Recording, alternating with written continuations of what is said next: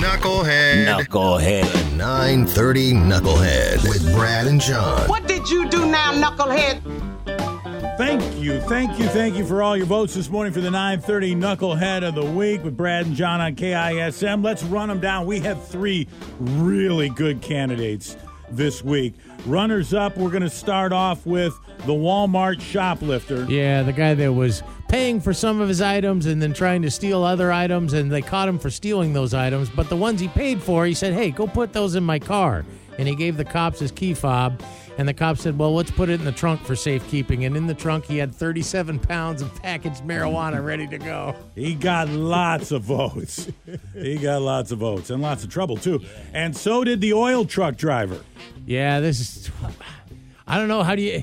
I don't know if you keep a job after a day like this, but this dude with the heating co- oil company went to a house that used to have heating oil as their uh, their thing, but they they switched, and he pumped over hundred gallons of heating oil in this guy's basement.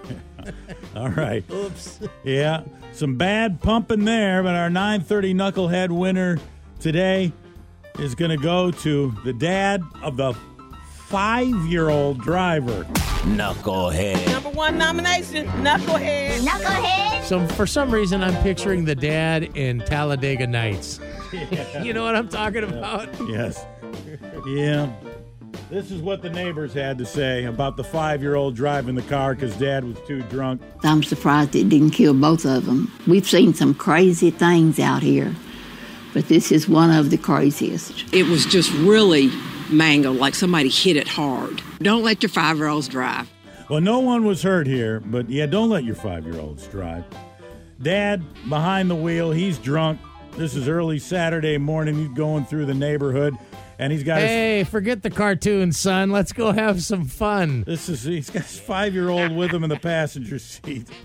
This is- I'm going to take you. I know to, you want pancakes and cartoons, son, but we're gonna go have some real fun. Have you ever seen a cartoon do, car do this? So dad then lets the five year old drive because he's gassed. The five year old gets behind the wheel and puts the car into a mailbox.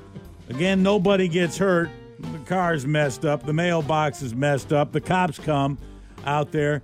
And as soon as the cops come pulling up on this show, these two, the dad and the five year old, get out of the car and start running. Yeah.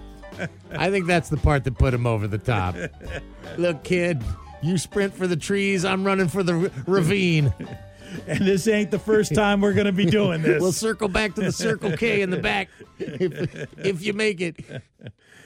So um, he was at a was it a point one six? Is that what I what I read here? Or something like that is where he was.